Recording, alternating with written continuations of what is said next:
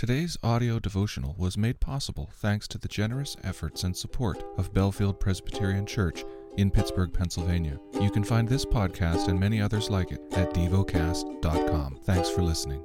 The lesson is from the book of Hebrews. Hebrews chapter 12.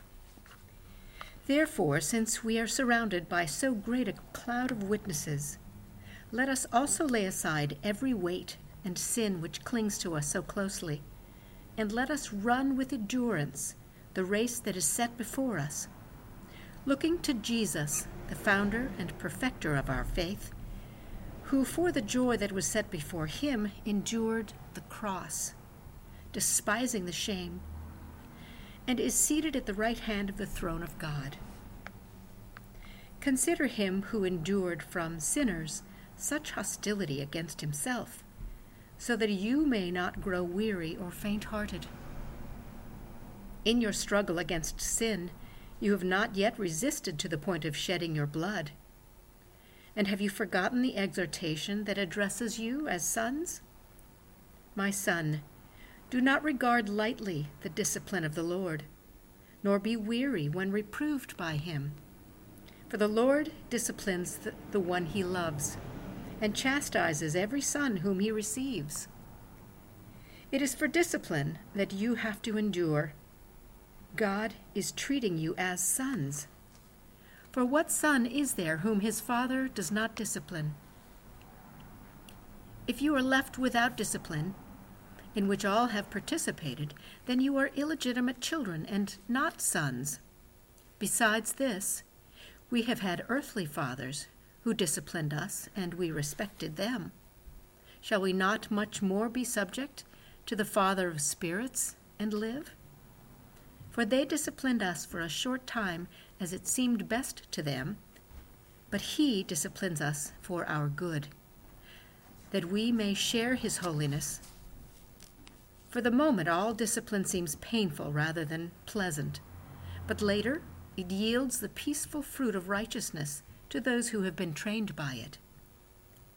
Therefore, lift your drooping hands and strengthen your weak bones, and make straight paths for your feet, so that what is lame may not be put out of joint, but rather be healed.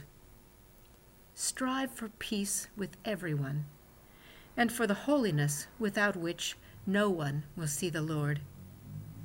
See to it that no one fails to obtain the grace of God that no root of bitterness springs up and causes trouble, and by it many become defiled.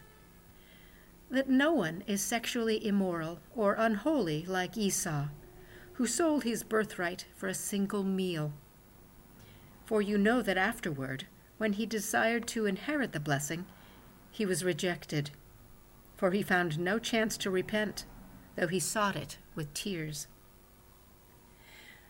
For you have not come to what may be touched a blazing fire, and darkness, and gloom, and a tempest, and the sound of a trumpet, and a voice whose words made the hearers beg that no further messages be spoken to them.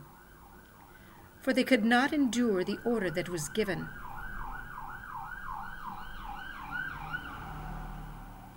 If even a beast touches the mountain, it shall be stoned. Indeed, so terrifying was the sight that Moses said, I tremble with fear. But you have come to Mount Zion and to the city of the living God, the heavenly Jerusalem, and to innumerable angels in festal gathering, and to the assembly of the firstborn who are enrolled in heaven, and to God, the judge of all, and to the spirits of the righteous made perfect and to Jesus, the mediator of a new covenant, and to the sprinkled blood that speaks a better word than the blood of Abel. See that you do not refuse him who is speaking. For if they did not escape when they refused him who warned them on earth, much less will we escape if we reject him who warns from heaven.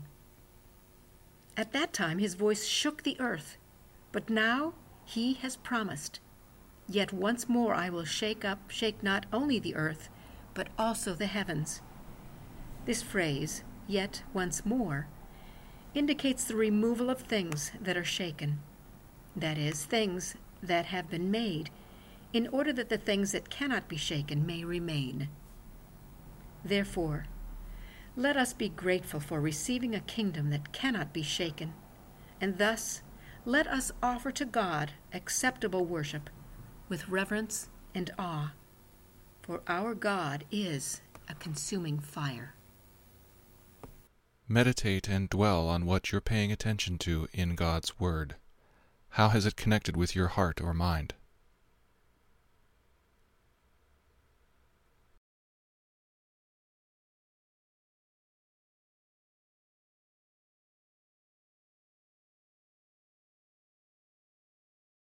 Pray to God freely about what has moved you today. Turn your thoughts to Him and enjoy His presence. We offer the following as prayer topic suggestions For a faithful witness, for family members and friends who don't yet personally know Jesus as Lord. Thank you for listening to DevoCast.